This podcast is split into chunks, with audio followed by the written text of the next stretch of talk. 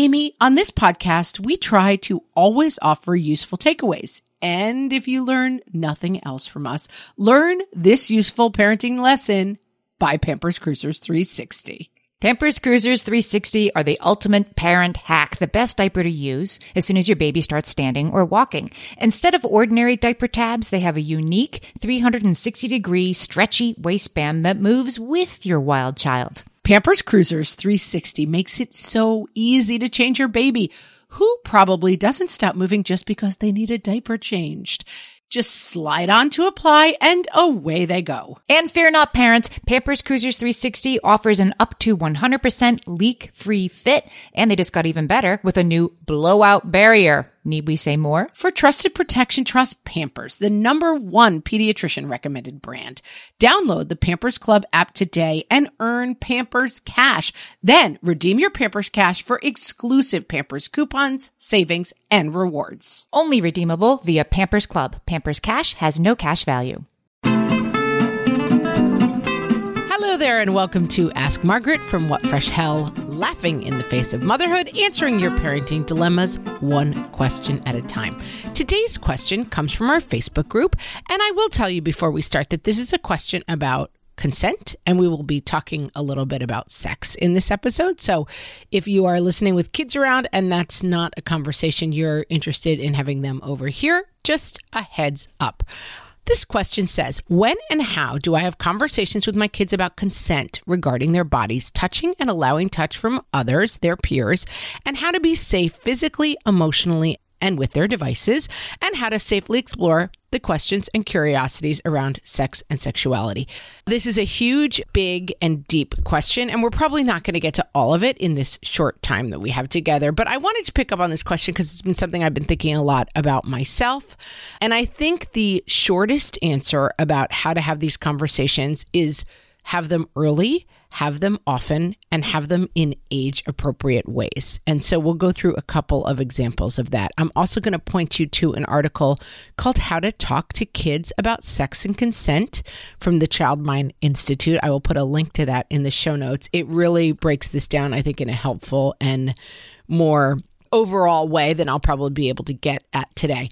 I think consent is a very specific and a very interesting part of talks we have with our kids about sex that is sometimes maybe we forget to put quite such a fine point on. But I think it's an important issue for kids to learn inside and outside the context of sex. So, one thing we talk a lot about, I have two boys and a girl, and there's a lot, especially, you know, during the pandemic, there was a lot of being at home and roughhousing, and that would get a little bit out of control sometimes. And sometimes my more sensitive boy would not want to participate in the ways the other boy and girl were. Sometimes my girl would get a little overwhelmed because she's the smaller one of the three.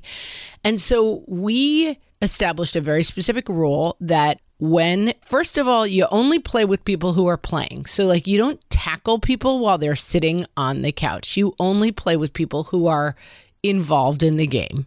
And the second rule was that as soon as someone says stop, you stop what you're doing. So you don't say stop unless you want the game to end or the game to pause. And the minute someone says stop, you stop what you're doing. And I think it's something that I've had to oversee a lot. And this is something I oversee basically from two rooms away. As soon as I hear someone yell, oh, stop, and I hear the game keep going, I will walk into the other room and say, I heard the word stop. I want everyone in this room to pause. And let's figure out if someone's getting hurt, if someone's not enjoying themselves. And I think it's a the kind of rule that starts to reinforce the idea that we look for other people's social clues in terms of whether or not they are participating and enjoying whatever we are doing together. And we know that when people ask us to stop, we do that immediately. And we do not make a judgment about whether or not they really want us to stop.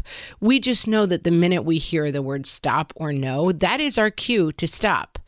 And I think I've been thinking about it more and more as my kids get older in terms of starting to transfer this into a conversation about sex, about consent, about how we approach other people. And the biggest way we do it is just having a lot of conversations about it. And For me, those conversations do not happen in the context of like, let's all sit down on the couch. It's time for mom to talk to you about sex because, in my experience, it doesn't go that great. So I am constantly on the lookout for entrances into this conversation. I am looking for conversations about like, how do we respond to pressure? How do we pressure other people and how does that feel? What makes pressure feel difficult to us? What is it about fitting in that's important to us? And like, I've had that experience. I wanted the cute lacrosse boys to like me. So I drove, even though I didn't have a license, and I put myself in a dangerous situation. But what caused that was I was feeling insecure about, you know, them liking me. And that's an experience I had. That reminds me of the experience you had. And here's how I wish I could have responded to it. And so these conversations don't always have to be about sex, they can really be about issues of like, why we feel pressure, how we respond to pressure. And then I think it's very important, and that's ages and stages. You can be having a conversation with a three year old about, like, hey, your friend did not like it when you did that. And did you look at their face and did you understand that they didn't like that experience? Then you're having conversations with six year olds about, like, hey, you just shot that person with a Nerf gun and they weren't even playing Nerf. Like, they weren't part of the game. That's a consent conversation.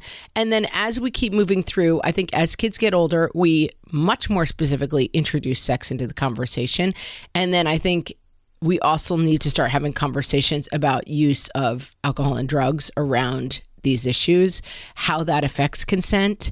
And I think we have to just have the most frank conversations we possibly can about this. Go back and listen to our fresh take with Michelle Icard on 14 talks to have before the age of 14. Like that will give you some really helpful perspective on this as well. And so the question of how do we have these talks is just the practice of having them, the constantly looking for like those teachable moments where, oh, I'm seeing something that ties into this and I'm going to point your attention to this and emphasizing in the beginning with little ones how consent works in gameplay, how consent works with being around their friends and making their friends feel good. And then as they get older, really starting to tie those lessons into sex, how we consent to things, what role alcohol and drugs plays in that. And then also always how are we being a helper instead of being a bystander? And these are the kind of things that if we're raising kids who are looking out for a kid who's getting bullied on the playground who are looking out for whether or not kids are having fun or they're just kind of going along with what the popular or the bigger kids want them to do that is the foundational work that makes these conversations actually meaningful when we as we continue to have them throughout our kids' lives huge topic. Maybe we'll do a whole episode on that one because there's so much interesting stuff there. And I'd like to do a deeper dive, but I hope that helps for now. If you have a question for myself or Amy, send them to questions at whatfreshhellpodcast.com or ask them on our Facebook page, and you may hear your question answered in an upcoming episode. Thanks for listening.